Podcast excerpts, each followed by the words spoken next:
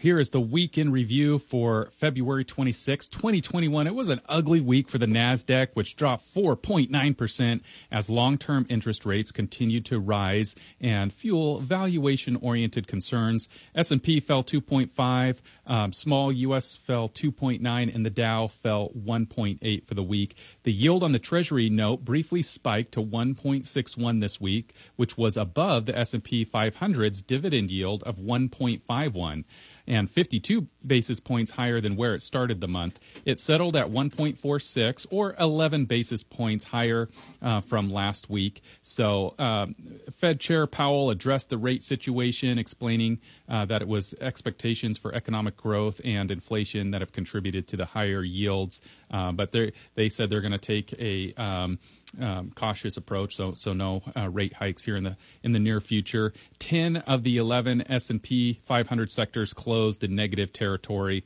led by consumer discretionary and IT. Um, as well as utilities. So, um, you know, it was basically a down week. I wouldn't call it any kind of crash or correction by mm-hmm. any stretch of the imagination, but we've been seeing some positive weeks here lately. So, this last week obviously was a down week in the market.